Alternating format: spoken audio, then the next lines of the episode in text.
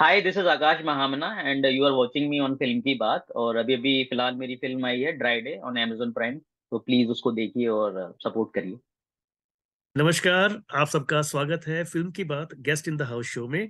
और आज जो मेरे गेस्ट हैं, वो हैं आकाश महामना जाने माने एक्टर हैं थिएटर आर्टिस्ट हैं और रिसेंटली अभी आपने इनको ड्राई डे मूवी जो अमेजोन प्राइम पर स्ट्रीम हो रही है, इसमें आपने इनको देखा है।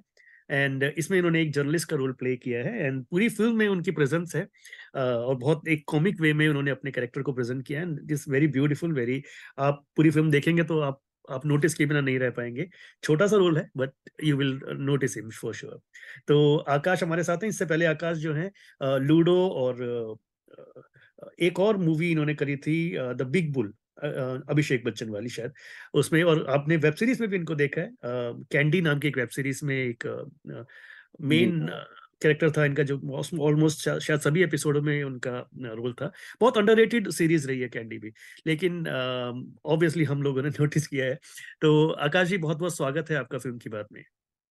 Thank you so much Sajeev ji. Thank you so much मुझे यहाँ पे बुलाने के लिए। Thank you Akash ji for making time for us अच्छा चलिए हम लोग स्टार्ट अभी क्योंकि अभी एकदम ताज़ा ताज़ा टॉपिक ड्राई डे है तो ड्राई डे जो है सौरभ शुक्ला डायरेक्टेड मूवी है। सौरभ शुक्ला खुद अपने आप में इतने वर्सटाइल एक्टर हैं एंड उन्होंने लिखा उसको डायरेक्ट किया है। जितेंद्र कुमार इसमें आपके साथ हैं। और ये फ़िल्म जो है काफ़ी एक अलग तरह की फ़िल्म है बड़ी मतलब एक एक बड़े अच्छे सोशल टॉपिक पर बात करती है। एंड आपका जो रोल है वो भी काफ़ी इंटरेस्टिंग है जिस तरह से आप पूरी फ़िल्म में एक एक तरीके से एक आवाज़ बन जाते हैं जितेंद्र कुमार की for the latter part and then उसके बाद फिर आप एक जगह जाके उनकी मदद भी करते हैं क्लाइमेक्स की तरफ़। तो uh, काफ़ी अच्छा रोल था काफ़ी इंपॉर्टेंट रोल था। तो आपके लिए क्या ब्रीफ रहा? आपने क्या तैयारी करी? और एक ओवरऑल एक्सपीरियंस क्या रहा इस मूवी का? तो मैं स्टार्ट से बताता हूँ। जी। कास्टिंग uh, के प्रोसेस से। uh, मतलब पहले ऑडिशन मैंने दिया था जो उसके फ्रेंड्स थे उनके उसके पार्ट के लिए तो मैं उसके लिए सिलेक्ट हुआ था। बट मतलब हमारे वर्कशॉप्स हुए। तो वर्कशॉप्स के बाद मतलब मेरे को फिर इसके लिए ऑडिशन करने के लिए बोला गजेंद्र सिंह के लिए। तो मैंने कहा ठीक है। okay. क्योंकि मतलब ये वर्कशॉप्स में तो बहुत अच्छा एक्सपीरियंस रहा था। मतलब जो भी उन्होंने करने के लिए बोला था सौरभ सर ने इम्प्रोवाइजेशन हैं ये सारी चीज़ें हैं तो वो बहुत अच्छे से एग्जीक्यूट हुई थी। जी लेकिन फिर मुझे समझ में नहीं आया कि मुझे क्यों नहीं ले रहे हैं क्योंकि एक्चुअली उसके मतलब वो काफ़ी लंबे टाइम स्पेन का शूट था जो फ्रेंड्स हाँ, हाँ। का पार्ट था तो वो आप चाहते हो क्या पूरी फ़िल्म में उस जर्नी का पार्ट बने और ये हम्म। जो गजेंद्र सिंह है इनका तो थोड़ा सा कम था हाँ। तो फिर मैं थोड़ा डिसअपॉइंट हो गया था बट फिर मैंने ऑडिशन दिया और फिर मैं सेलेक्ट हुआ इसमें और फिर क्या मीटिंग वगैरह हुई सर के साथ रीडिंग हुई फिर से वापस से वर्कशॉप हुई तो जब इसका शूट हो रहा था तो शूट के दौरान मतलब इनिशियल डेज़ में मेरे उतने डायलॉग्स नहीं थे। मतलब उसमें डायलॉग्स थे क्या बोलते हैं स्क्रिप्ट में काफ़ी सारे डायलॉग्स थे मेरे। अच्छा। लेकिन इनिशियली क्या होता है ना कि जब आप सेट पे जाते हो तो एक अगर आपको कुछ परफॉर्म करने का मौका मिलता है विद डायलॉग्स तो एक सुर सेट हो जाता है कैरेक्टर का। है ना कि आपको इस तरीके से करना है। और फिर मैं जिस तरीके से प्रिपेयर करके गया था कि मैं इस तरीके से कैरेक्टर करूँगा अपना क्योंकि क्या होता है ना सर आपने भी अभी तक जिस तरीके से जो भी जर्नलिस्ट वाले रोल देखे होंगे तो उसमें एक इंफॉर्मेशन पास करते हैं ये लोग और हम्म। अपना कुछ भी मतलब छोड़ के बहुत कम एक्टर्स छोड़ के जा पाए तो मैंने वो सोचा कि अब जैसे मैं इसके फ्रेंड का पार्ट करता गन्नू के जो जीते हम्म। जीतू भैया के तो हम्म। तो मैं ज़्यादा इंप्रेशन छोड़ सकता था लेकिन फिर मैं वही सोच रहा था कि मैं ऐसा क्या करूँ कि. मैं इसको थोड़ा सा कुछ कर उसमें अपना एलिमेंट भी डाल पाऊँ और डायरेक्टर्स मेरे से कुछ नहीं बोले सौरभ सर कि आ, मतलब मैं उतना मुझे मौका नहीं मिला क्योंकि सारे मतलब मास शूट हो रहा था जितनी भी कास्ट है उन सबके साथ शूट हो रहा है तो मैं कुछ भी इम्प्रोवाइज कर देता था क्या बोलते हैं हम्म। मतलब कैरेक्टर के हिसाब से okay. तो सुर सेट सेट ही नहीं हो रहा था मेरा फिर उसके बाद क्या हुआ एक दिन एक सीन लगा ओके okay. तब जाके मैंने सर से बोला कि सर मैं इस तरीके से इसको करना चाहता हूँ तो सर ने बोला कैसे करेगा बता तो मैंने सर को करवाया करवाया तो मैं ठीक है तो फिर सर ने मैंने फिर वो परफॉर्म किया फिर वहाँ से थोड़ा सा सुर मेरा स्टार्ट हुआ करने के लिए हम्म। और एक्सपीरियंस तो इसमें बहुत ही अलग तरीके थे तरीके के थे मेरे क्योंकि क्या है कि इनमें कॉन्वर्सेशनल नहीं था कुछ भी एक सीन हाँ। था जो जीतू भैया के साथ था हाँ। बाकी का जितना भी था वो मेरे बाइट्स ही थे ऑलमोस्ट हम्म, सारी हम्म। पूरी फ़िल्म में हाँ तो उसमें क्या होता है ना कि आप ही को परफॉर्म करना है उसमें रिएक्टिव नहीं हो सकते आप उतने हाँ ज़्यादा। हाँ क्योंकि अब कॉन्वर्सेशन होती है तो आप रिएक्ट कर रहे हैं अ, मतलब जो भी आपके को एक्टर हैं उनके डायलॉग्स पे। लेकिन इसमें फिर तो वो थोड़ा सा अलग भी था और कई बार ऐसा भी होता था कि मुझे ऑन द स्पॉट स्क्रिप्ट मिल जाती थी। हाँ। ठीक है तो अब अब लेकिन मैं जिस तरीके का स्टाइल बना के गया था इस कैरेक्टर का अब उसमें क्या है कि बड़े हिंदी के शब्द बहुत ज़्यादा वो स्ट्रेच कर करके बोल रहा है अच्छा। जो पत्रकार है। हाँ। है ना? तो वो क्योंकि फिर मेरा अगर वो इम्प्रोवाइज करने की चीज़ आ जाती थी ना तो मैं थोड़ा सा वो हो जाता था। तो मुझे लेकिन throughout the film process इतना अच्छा था ना सौरभ सर का कि वो हम्म। मुझे फील ही नहीं हुआ।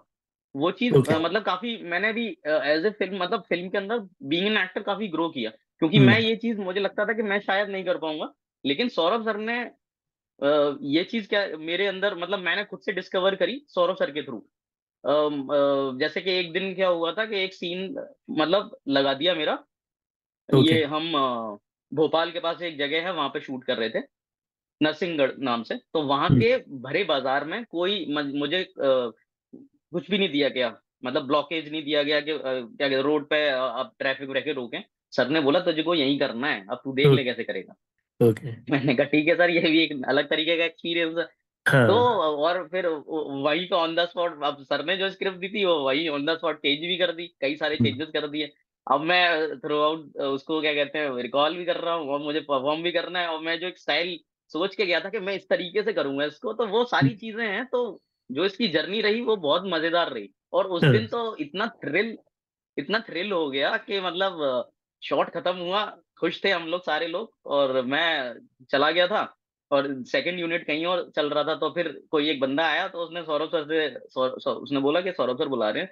तब जाके उस दिन मेरी बात हुई सर से कि सर मतलब कैसा रहा और किस तरीके से। Okay okay. तो सौरभ सर तो खुद इतने अच्छे एक्टर हैं जब भी वो बात भी करते हैं तो बड़ा मतलब मज़ा आता है उनको सुनने में। तो एज अ डायरेक्टर वो कैसे है? मतलब क्या एज एन मतलब डायरेक्टर क्या वो बहुत अलग तरीके से अपने एक्टर को ट्रीट करते हैं या एक्टिंग करके बताते हैं? कैसे इनके एक्सपीरियंस रहता है? नहीं मैं ये तो नहीं बोलूँगा एक्टिंग करके बताते हैं। फ़र्स्ट पहले मैं भी कंफ्यूज था कि सर मतलब क्योंकि सबसे पहले अगर आपको कोई फ़िल्म मिलती है तो आप सबसे पहले उस डायरेक्टर को सर्च करते हैं गूगल करते हैं कि इन्होंने क्या काम किया है क्या नहीं किया है है ना? और मैंने मैंने भी वही किया। तो सर की एक पहली फ़िल्म थी कोई मुद्दा द इशू हम्म करके। वो हम्म। मैंने देखी तो वो इतना मतलब प्रभावशाली नहीं थी। तो मैंने क्या सर के इंटरव्यूज़ देखे तब मुझे पता चला चार पाँच काफ़ी लंबे लंबे इंटरव्यूज़ हैं सर के जीना इसी का नाम है लल्लन टॉप का एक इंटरव्यू है। तो वहाँ से मुझे पता चला कि यार इनको तो जो डायरेक्शन में ही इंक्लाइन नहीं है एक तरीके से बचपन से ही। उसमें एक उन्होंने वाक्य बताया था सर ने कि बचपन में इन्होंने स्कूल में फ़ोटोज़ मतलब जोड़ के और उसमें कुछ म्यूज़िक या गाना जोड़ के एक वीडियो बना दी थी। तो उस अच्छा। बदले में वहाँ से था। तो मुझे मुझे लग रहा था कि ये अ, मतलब लोग डायरेक्ट कर लेते हैं एक टाइम के बाद आने के बाद तो हो सकता है ऐसा कर रहे हो। लेकिन नहीं मुझे ऐसा पता चला कि सच में ये बंदे डायरेक्टर बनना चाहते हैं और मेरे सर से इस बारे में बात भी हुई। और जो इनका जो प्रोसेस था प्रोसेस इनका बहुत अच्छा था। मतलब किसी शॉट में सिर्फ़ हमारे एक्सप्रेशंस भी होते थे। तो उस शॉट के अंदर भी सर आ, क्या बोलते हैं काफ़ी इनपुट्स देते थे अपने। नहीं ये इस तरीके से है यहाँ पे ये इस तरीके से रिएक्ट करना है। तो ओके बहुत और मतलब मुझे इतना मत- मतलब होता है कि सौरभ सर इतने लेजेंडरी एक्टर हैं। हम्म तो मुझ बट फिर भी थोड़ा सा होता है ना कि यार डायरेक्टर कैसे होंगे वो वाली चीज़ एक होती है बट बहुत ही अच्छे डायरेक्टर हैं। मतलब वो मेरे जैसे एक्टर को इतनी फ्रीडम देना कि मैं अपने तरीके से वो कर पाऊँ। और कई बार तो ऐसा भी हुआ कि मतलब कुछ लाइंस जो हैं वो अ, पहले स्क्रिप्ट में थी फिर वो हटा दी गई तो मैंने सौरभ सर से पूछा कि सर इनको मैं कर सकता हूँ क्या? तो फिर उस सर ने बोला कैसे करेगा बता। उनको करके दिखाता था और वो लाइंस फिर उन्होंने रखी और वो शूट किया वो फ़िल्म में भी। तो अच्छा। इस तरीके की फ्रीडम देते हैं सर सौरभ सर। बिल्कुल। अ, तो ये अ, थोड़ा सा अपने बारे में कुछ हमें बताइए। हम ये तो इतना तो जानते हैं पूरे मतलब हर जगह अवेलेबल है ये बात तो कि आप दिल्ली में एनएस एनएसडी शायद एनएसडी से किया था आपने या श्रीराम नहीं नहीं सेंटर? सर मैं श्री राम सेंटर से हूँ श्रीराम श्री राम सेंटर से। सेंटर से। तो वहाँ से आप जी। निकल कर फिर आप मुंबई आए। लेकिन थोड़ा सा और बताइए अपने बारे में कि ये एक्चुअल जो एक्टिंग की जर्नी है ये कैसे इंस्पायर्ड होके आप एक्टिंग में आए और थोड़ा सा बताइए अपने बारे में। सर मतलब ऐसे मुझे बचपन से तो एक्टर कभी बनना ही नहीं था। एक्चुअली मुझे पता ही नहीं था मुझे क्या करना है। मैं थोड़ा सा लंबा हो जाएगा ये लेकिन मैं बता देता हूँ आपको। थोड़ा शॉर्ट में बता देता हूँ कि मैं एक्चुअली था इंजीनियरिंग एस्पिरेंट। अच्छा। मतलब मैं आईटी की कोचिंग करता था कोटा में। नहीं बाई फेस में आप बड़े स्टूडियस लगते हैं। मुझे कोई राइटर भी बोल देता है कोई कुछ भी बोल देता है सर। तो तो बट वहाँ पे फिर मैंने निफ्ट का एग्ज़ाम दिया National Institute of Fashion Technology. तो अच्छा। फिर मैं वहाँ चला गया चार साल। और फिर वहाँ पे हमारा एक फ्रेंड हुआ करता था उत्कर्ष उसने स्ट्रीट प्ले में नाम दे दिया। मैंने तो आज तक थिएटर का नाम भी नहीं सुना था। अच्छा। वहाँ से फिर हम लोगों की जर्नी स्टार्ट हुई। हम लोगों ने एक ग्रुप बनाया। सात लोग थे सूरज सोहम निवेदित उत्कर्ष कंदर शिखर और सारे लोग थे हम लोग। तो वहाँ से हम लोगों की जर्नी स्टार्ट हुई। फिर थिएटर में मैंने धीमे धीमे इंटरेस्ट लेने लग गए और स्ट्रीट प्ले हम लोग करते थे। काफ़ी अप्रिसिएशन मिलता था। अलग अलग कॉलेजेस में करते थे। गांधीनगर, गुजरात में मेरा कॉलेज था और आईआईटी डीआईआईसीटी और Dhirubhai Ambani college Nirma university IIM Ahmedabad, इन सब जगह पे फिर हम लोग जीतने लग गए। कॉलेज को रिप्रेजेंट करते थे। छाप नाम का हमारा एक थिएटर ग्रुप था, जो हमने ही मैं one of the founder member था उसका। Okay. और फिर वहाँ से मेरा इंक्लिनेशन स्टार्ट हुआ क्योंकि मैं मैं एकेडमिक्स में बहुत अच्छा बिल्कुल भी नहीं था मैं हमेशा से नीचे से फ़र्स्ट आता था बट यहाँ से मुझे लगा कि ये कुछ एक ऐसी चीज़ है जो मुझको करने में भी मज़ा आ रहा है और मुझे कुछ मिल भी रहा है इससे तो okay. कई मेरा एक फ्रेंड है सूरज उसने मुझे बहुत पुश किया कि भाई तू थिएटर ही कर सकता है और तू आगे एक्टिंग ही परस्यू कर okay. तब जाके मैंने फिर कॉलेज में फिल्म्स देखना स्टार्ट किया और थिएटर करना स्टार्ट किया, कॉलेज के इंटर जो कॉलेज फेस्टिवल्स होते थे, उसमें गए हम। तो एक बार हमारे सीनियर थे संदीप शिखर सर, उन, जो ऐसा श्रीराम सेंटर से हैं, वो भी बहुत अच्छा काम कर रहे हैं अभी। उनसे पता चला कि श्रीराम सेंटर का नाम का एक कॉलेज है। तब मैंने एनएसडी पता था, क्योंकि इंटरव्यूज़ देखते थे एक्टर्स के तो एनएसडी और श्रीराम सेंटर में फिर दोनों के फॉर्म भर दिए मैंने। अब मुझे पता नहीं था कैसे प्रोसेस क्या होता है, क्योंकि कभी स्टेज प्लेस हमने किए नहीं थे, हम लोग सिर्फ़ स्ट्रीट करते थे। तो मैं तो मतलब मैं आपको एक बार बताऊँ कि मेरे जो निफ्ट के बैच में ट्वेंटी सिक्स लोग थे ट्वेंटी सिक्स में से ट्वेंटी फाइव प्लेस थे एक बच्चा रह गया था वो मैं था क्योंकि मैं प्लेसमेंट में बैठा ही नहीं था। मैं डायरेक्ट अपना बोरिया बिस्तर उठा के दिल्ली चला गया था जहाँ okay. मैंने दो ही फॉर्म भरे थे एनएसडी और श्रीराम सेंटर तो एनएसडी में तो मेरा नहीं हुआ तो मैं श्रीराम सेंटर गया फिर बाद में उसमें मेरा हो गया था। फिर वहाँ से जर्नी स्टार्ट हुई। तो okay. वहाँ पे थिएटर किया का, काफ़ी अच्छे गुरु मिले फिर उसके बाद मैंने श्रीराम सेंटर में दो साल एक्टिंग कोर्स करने के बाद फिर मैंने रेपेटरीज ज्वाइन की। फिर मुझे श्रीराम सेंटर में हमारे मेरे गुरु हैं हैप्पी रंजीत सर वो मिल गए थे। तो उन्होंने उनका उनके साथ काफ़ी थिएटर किया तो उन्होंने बहुत सिखाया है। अभी तक अभी भी मैं उनके साथ मतलब हूँ। अच्छा। उनके साथ ही कर रहा हूँ। फिर हम्म, हम्म। उसके बाद फिर ये दिल्ली में ऑडिशंस देना छोटे छोटे वीडियोस और ये सारी यूट्यूब के लिए लोग बनाते हैं वो सब करना। और हर चीज़ के ऑडिशन देने चले जाते थे क्योंकि अल्टीमेटली पता था कि गोल यही था कि करना तो यही है मीडिया ही हम्म। करना है। मतलब थिएटर में दिल से करता था मतलब जितना हो सकता था उतना करता था लेकिन लेकिन क्लियर था मैं कि मुझे करना मीडिया ही है। ये हम्म। मुझे क्लियर था। तो लेकिन हाँ थिएटर तो फ़र्स्ट लव है सर। राइट तो ये रहा मेरा। ठीक है। तो मुंबई आए तो आपने आपके साथ पहली फ़िल्म लूडो थी। छोटा सा रोल था लेकिन मुझे लगता है कि एक्टर बहुत बड़े थे अनुराग बासु जो है ना बहुत जाने माने। जी जी तो जी, जी बहुत बड़े वो रोल कैसे मिला और एक्सपीरियंस उसका थोड़ा सा बताइए लूडो का भी। इट्स अ वंडरफुल मूवी मतलब अब मुझे लगता हाँ, है कि वो एक ऐसी फ़िल्म है जो आने वाले समय में याद की जाएगी एज क्लासिक अभी शायद लोग उसकी वैल्यू नहीं समझ रहे जी जी जी जी तो बताइए उस टाइम पे भी काफ़ी अप्रिशिएट हुई थी वो फ़िल्म और मतलब मेरा बहुत छोटा सा पार्ट था एक्चुअली मतलब टेक्निकली देखा जाए तो वो मेरी फ़र्स्ट फ़िल्म थी लेकिन मैं उससे पहले दिल्ली में भी काफ़ी दो चार काम कर चुका था। अच्छा। तो लेकिन वो फ़िल्म रिलीज़ नहीं हुई ऐसा कुछ सीन था। तो वो मेरा बॉम्बे का आने के बाद क्या कहते हैं पहला काम था बॉम्बे आने के बाद। हम्म। तो वो फ़िल्म जो अनुराग बासु सर रहते हैं उनका बड़ा डिफरेंट प्रोसेस रहता है कास्टिंग का। हम्म, हम्म। उसमें एक तो पहली बात तो वो जो स्क्रिप्ट होती है कास्टिंग डायरेक्टर्स को नहीं मिलती है। कास्टिंग डायरेक्टर्स पहले लुक देखता है, फिर वो हम लोगों को सेट पे भेजा था। सेट पे जाके हम लोगों को एक स्क्रिप्ट मिली। स्क्रिप्ट चार लोगों की स्क्रिप्ट थी, चार एक्टर्स थे उसमें। उन्होंने क्या कहते हैं स्क्रिप्ट हम लोगों ने परफॉर्म किया, उसका वीडियो बनाया, वो वीडियो फिर अनुराग सर के पास गया। अनुराग सर ने वो वीडियो देखा, फिर उनको एक्टर्स जो उसमें से चूज़ करने थे, फिर उन्होंने उनको बोला कि ये लोग हैं, इनको लेके आओ। फिर हम लोग गए उनके पास सेट पे मिलने के लिए ऑन द जहाँ पे शूट चल रहा था।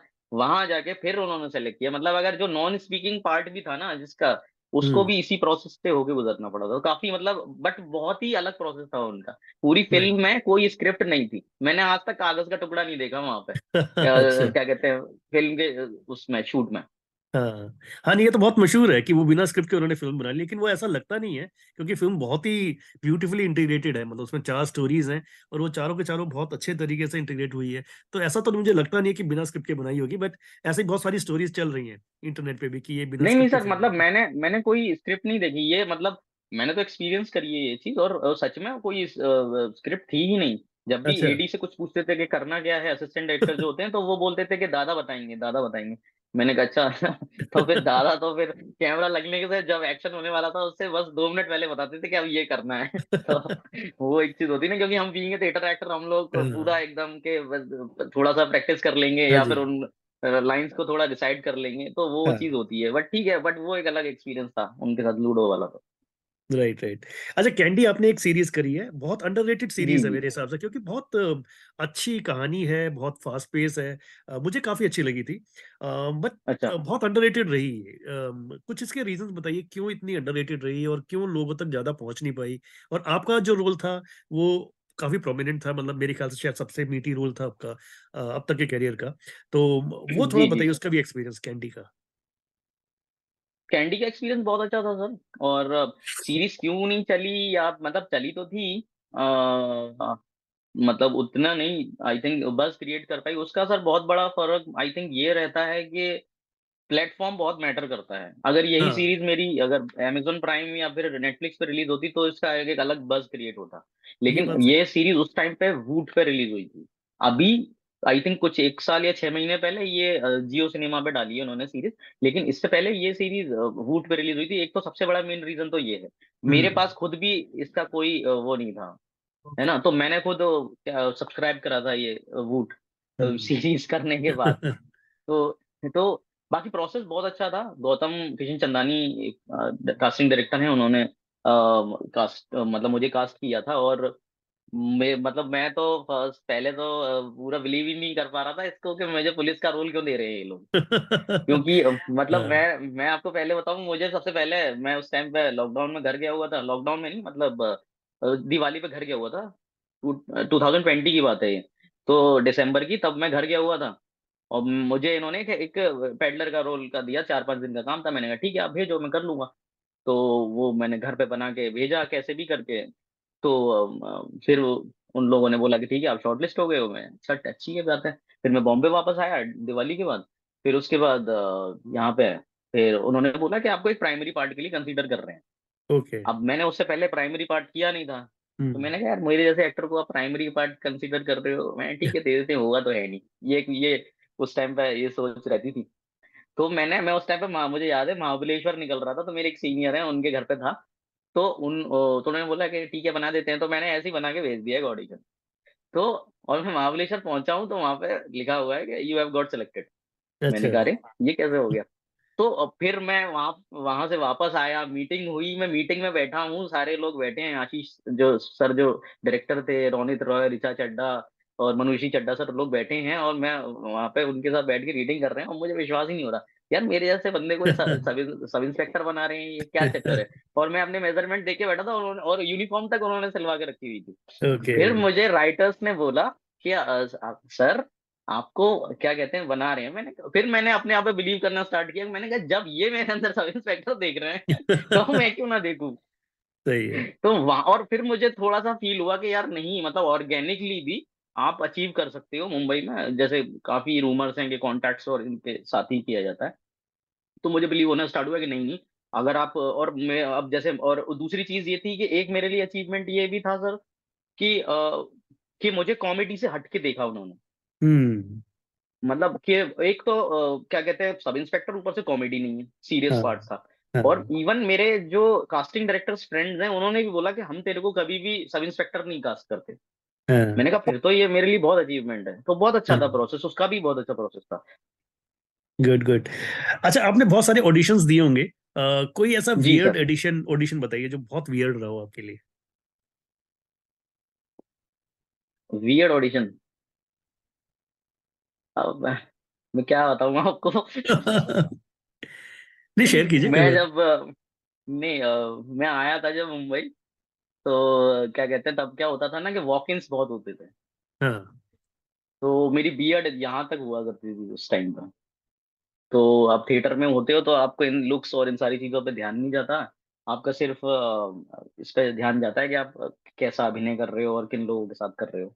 हाँ। तो मैं यही आराम नगर करके एक जगह है मुंबई में। वहाँ पे मैं घूम रहा था अपने दो तीन फ्रेंड्स के साथ। तो क्या बोलते हैं उन्होंने उन्होंने बोला कि not fit not fit fit मुझे बुला लिया था मैंने मैं खुश अच्छा। हो गया मैंने कहा चलो अच्छी बात है। ऑडिशन के लिए तो फिट हुआ कम से कम। फिर उसके बाद अंदर गया तो तो कुछ एशियन पेंट या कुछ किसी चीज़ का ऐड तो था वो उसमें वो दीमक ढूंढ रहे थे। अच्छा। मतलब दीवार पे जो दीमक लग जाता है वो ढूंढ रहे थे। और ऐसे दीवार पे चिपक के कुछ डायलॉग बोलना था। और मैं अंदर और मैं अंदर देख रहा हूँ कि पच्चीस तीस क्या कहते हैं एक्टर्स बैठी हुई थी। और उनके सामने वो ऑडिशन देना था। और मैं दीमक बन रहा हूँ। और मैं सोच रहा हूँ यार कि ये मैं मेरा जिस तरीके का लुक है और मैंने अगर ये कर दिया तो ये मैं फ़ेमस हो जाना है। मैंने कहा मुझे इस तरीके का काम नहीं करना। फिर मैंने उनसे बोला कि मैं दो मिनट में आया भी और मैं जो भागा हूँ वहाँ से फिर मैं फिर नहीं आया मैं वापस। तो वो बड़ा अजीब सा एक्सपीरियंस था। तो ऐसे एक और भी एक्सपीरियंस ऐसे हुए थे। बट है। मज़ा आता था सर। अच्छा स्टेज पे आपने काफ़ी परफॉर्म किया है। कभी ऐसा हुआ कि कोई लाइन आप भूल गए हो और उसके बाद फिर आपने उसको मैनेज भी कर लिया हो किसी तरह से? हाँ सर मैं काफ़ी रेयर्स करके जाता हूँ। तो ऐसा तो अ, मतलब एक बार स्ट्रीट प्ले में हुआ था। दिल्ली हम परफॉर्म करने आए थे डी यूनिवर्सिटी के कोई फेस्टिवल में। तब हुआ था थोड़ा सा ऐसा कुछ। तो बट वो अब उस मोमेंट को मैं याद नहीं रखना चाहता हूँ। तो वो कुछ तो कर दिया था, उसके बाद मैंने कुछ लाइन इम्प्रोवाइज कर दी थी। बाकी इस एक बार स्टेज में भी हुआ था ऐसा, वो मेरा सबसे खराब परफॉर्मेंस भी था और सबसे खराब एक्सपीरियंस भी था। हम लोग अगरतला गए हुए थे एक शो के लिए। हम शो वो डिटेल छोड़ दो आपके, क्या डिटेल में बताऊँ? लेकिन वो मेरा बहुत, मेरा मतलब अगर मैं वो बहुत डिसअपॉइंट हो जाता हूँ। मतलब कोई भी एक्टर हो जाएगा अगर वो परफॉर्म नहीं कर पाएगा तो वो मेरा बहुत ही गंदा एक्सपीरियंस था। हम्म। क्योंकि ड्यू टू लैक ऑफ़ ये रिहर्सल भी था और भी बहुत सारी चीज़ें तब मैंने सोच लिया था कि मैं ये मतलब इसीलिए मैं बॉम्बे जब शिफ्ट हुआ तो मैं थिएटर मतलब करना उतना प्रेफर नहीं करता हूँ क्योंकि यहाँ पे लोग पंद्रह दिन में थिएटर कर देते हैं या बारह हम्म दिन में थिएटर कर देते हैं तो मेरे से नहीं हो पाती है पंद्रह दिन में बारह दिन में एक्टिंग तो ओके। मुझको तो जैसे दिल्ली में जो प्रोसेस होता है दो ढाई महीने वही चाहिए होता है कि कम से कम इतना तो लगाओ और यहाँ पे इतना किसी पास टाइम है नहीं बॉम्बे में। यहाँ लोग फ्री रहते हैं तो ये सोचते हैं कि हम फ्री रह फ्री हैं तो हम अपने टाइम यूटिलाइज करने के लिए थिएटर कर लेते हैं। तो मेरा वो हाँ मेरा वो ट्रैक नहीं है। मैं मतलब एक्टिंग को काफ़ी अलग नज़रिए से देखता हूँ तो मैंने कहा नहीं यार मैं अपने यहाँ टाइम पास करने के लिए एक्टिंग नहीं कर रहा। मैं एक्टिंग इसलिए कर रहा हूँ क्योंकि मुझे पसंद है मुझे अच्छी लगती है। इसलिए मैं कर रहा हूँ। तो मुझे अगर अच्छी एक्टिंग करने का कहीं पे भी मौका मिलेगा तो मैं वहीं करूँगा। तो ज़रूरी नहीं है कि मैं अपना टाइम पास करने के लिए थिएटर करूँ तो वो मेरा नहीं रहा है। ओके ग्रेट तो कोई आइकॉनिक कैरेक्टर अगर आपको प्ले करना हो अपने लुक के अकॉर्डिंगली जैसे आपकी लुक है जैसे आपका फेस कट है तो कौन सा आइकॉनिक कैरेक्टर में आप अपने आप को देखना चाहेंगे? कोई भी लिविंग और डेड हो सकता है कैरेक्टर सर मैं मैं- मैंने ऐसा सच में कभी नहीं सोचा कि मैं किस तरीके का कैरेक्टर करूँगा बट हाँ मैं ये ज़रूर चाहता हूँ कि मैं जो भी कैरेक्टर करूँ थोड़ा डिफरेंट करूँ उसमें शेड्स हों कई सारे ओके। है ना? अभी जैसे अभी जैसे कि ये जो गजेंद्र सिंह वाला जो ड्राइडे रिलीज़ हुआ है इसमें भी आप देखेंगे कि मेरा स्पीच का पैटर्न सेम है ऑलमोस्ट हर हाँ जगह पे। हाँ। लेकिन क्या बोलते हैं अ, मैंने कोशिश करी कि मैं दो चार जगह थोड़ा अलग दिख पाऊँ जैसे वो हम्म। जहाँ पे वो श्लोक बोल रहा है तो वो थोड़ा अलग दिख रहा है और जहाँ पे वो सीरियस है तो तो वहाँ थोड़ा अलग दिख रहा है। तो वो मेरी कोशिश रहती है मतलब ऐसा मैंने कभी सोचा नहीं है कि मैं ये कैरेक्टर करूँगा या फिर इस तरह के कैरेक्टर करूँगा। लेकिन हाँ एक थोड़े से डिफ़िकल्ट कैरेक्टर्स होते हैं जैसे मैंने अभी एक इंडिपेंडेंट फ़िल्म की थी तो उसमें काफ़ी शेड्स थे कैरेक्टर के अंदर। वो काफ़ी चैलेंजिंग रोल था मतलब अभी तक मैंने ऐसा कैरेक्टर किया ही नहीं। हम्म तो वो इस तरीके के कैरेक्टर जिसमें डेप्थ हो और मतलब आपके पास टास्क हो करने के लिए कि आप मतलब आपकी रेंज से थोड़ा सा दूर हो। मतलब हम्म। क्योंकि अब जैसे चैलेंजिंग कि हो। मेरे को हाँ चैलेंजिंग हो जैसे कॉमेडी रोल्स मेरे को बड़े ही क्या कहते हैं लोग दे देते हैं क्योंकि वो पर्सनालिटी या उस चीज़ से रिलेट करके। हाँ लेकिन मैं इसीलिए मैं थोड़ा सा कॉमेडी से अ, मतलब भागता तो नहीं हूँ ये नहीं बोलूँगा लेकिन मैं कोशिश करता हूँ कि मैं अवॉइड कर पाऊँ कि हम्म। मुझको कुछ और अलग से क्योंकि मैं क्योंकि कहीं ना कहीं वो आ, कभी जब जब आप पर्सनैलिटी को रिफ्लेक्ट करते हो ऑन स्क्रीन तो वो कंफर्ट जोन आ जाता है एक्टर्स के अंदर। और फिर आई थिंक उनका ब्रेड बटर भी फिर उसी से चलने लग जाता है तो मैं वो कंफर्ट नहीं चाहता हूँ अपने साथ। मैं चाहता हूँ कि अपने आप को कीप ऑन चैलेंज देता रहूँ कि ताकि मैं एक्सप्लोर भी कर पाऊँ एज एन एक्टर क्योंकि सिर्फ़ स्क्रीन पे देख के खुश होने के लिए मैं एक्टिंग शायद पहले कर रहा था जब मैं कॉलेज में था इसलिए मैं गया हुआ। लेकिन अभी मेरा वो गोल नहीं है कि मैं कि मुझे स्क्रीन पे देख के बहुत मतलब ऐसा नहीं बोलूँगा खुशी नहीं मिलती। खुशी मिलती है लेकिन मैं अगर कुछ डिफरेंट या अलग करता हूँ तो मुझे ज़्यादा खुशी मिलती है। तो मैं वो हम्म। नहीं चाहता कि इस तरीके से करूँ। गॉट इट अच्छा कोई एक्टिंग uh, टिप्स आपको बहुत लोगों ने दी होगी आपके जो गुरुज रहे होंगे जो भी। तो कोई स्ट्रेंजेस्ट स्ट्रेंजेस्ट एक्टिंग टिप बताइए जो बहुत आपको सुनने में अजीब लगी होगी लेकिन आपको आपने जब उसको इम्प्लीमेंट किया तो आपको लगा कि हाँ यार ये तो बहुत कमाल की टिप है। तो कोई ऐसी टिप याद आ रही है? मतलब कमाल की टिप जो सच में कारगर साबित हुई हो या फिर वो टिप किसी काम की नहीं है वैसी टिप पूछ रहे नहीं जो कारगर हुई है। कारगर तो आ, हुई है सर वो एक्टिंग टिप तो जैसा ऐसा कुछ होता नहीं है बट उन्होंने ये एक जो सबसे बड़ी टिप जो ऑलमोस्ट सारे लोग बोलते हैं वो बोलते हैं रिएक्ट करो एक्ट मत करो। जस्ट रिएक्ट इट जैसे आप जो सवाल पूछ रहे हैं मैं उसका आंसर दे रहा हूँ तो वो मैं जस्ट रिएक्ट कर रहा हूँ जो आप सवाल हम्म। पूछ रहे हैं मैं एक्ट नहीं कर रहा। ओके एंड ये आपने इम्प्लीमेंट किया अपनी लाइफ में? कोशिश तो करता हूँ सर। लाइफ में नहीं क्या मतलब जो हाँ, जो भी एक्टिंग मिलते हैं उस तरीके से। जी जी हाँ। बिल्कुल एक्टिंग में मतलब करता हूँ कोशिश क्योंकि सर वो क्या है ना कि मैं ये नहीं बोलूँगा कि मैं ये करता हूँ क्योंकि आ, क्योंकि एक प्रोसेस होना भी ना फिर वो मोनोटोनस हो जाता है काफ़ी मोनोटोनस। हो जाता है एक प्रोसेस होना भी नहीं ज़रूर मतलब एक प्रोसेस होना तो चाहिए लेकिन उस प्रोसेस को भी आपको तोड़ते रहना ज़रूरी है नहीं तो फिर आप क्या बोलते हैं एक ही तरीके का करने लग जाएँगे मुझे ऐसा लगता है तो ज़रूरी नहीं है कि प्रोसेस होना ही चाहिए प्रोसेस आपको तोड़ते रहना चाहिए हो और आपको चैलेंज देना चाहिए एज एन एक्टर अपने आप को। जैसे कि मैं मतलब मैं कोशिश करता हूँ जैसे ये वाला जो कैरेक्टर था मुझे पता था कि मैं एक्सपेरिमेंट कर रहा हूँ और हो सकता है ये फेल भी हो जाए क्योंकि हम्म। काफ़ी स्टाइलाइज्ड किया मैंने इसमें। हाँ. लेकिन स्टाइलाइज में मतलब जो एक्टिंग के उसमें पैरामीटर में उसका नाम है लेकिन मैं मुझको नहीं लगता ये स्टाइलाइज है क्योंकि ये हो सकता है कि एक स्मॉल टाउन में जो बंदा रहता हो उस, उसका आ, मतलब उस वो उसका रियलिज्म हो ये। ज़रूरी नहीं है कि ये स्टाइलाइज हो। तो मैं वो बोल रहा हूँ कि ज़रूरी नहीं है आप मतलब अपने तरीके से भी चीज़ों को देख सकते हैं। उसमें कोई पैटर्न नहीं होना चाहिए। हाँ वो आपने सही कहा क्योंकि स्मॉल टाउन का जर्नलिस्ट है जो अपने ही इलाके की खबरें देता है तो ऑब्वियसली वो हर खबर को बहुत एक्साइट होके और बहुत ज़्यादा यू नो थोड़ा लाउड होके प्रेजेंट करना चाहेगा और आपने वैसे किया है उसके अंदर ना और बहुत अच्छे तरीके से तो वही मैं कह रहा हूँ कि वो बहुत अच्छे तरीके से आपने निकाला है उस चीज़ को। अच्छा कोई ऐसा सीक्रेट टैलेंट या हिडन स्किल जो अभी तक आपकी दुनिया के सामने नहीं आई है?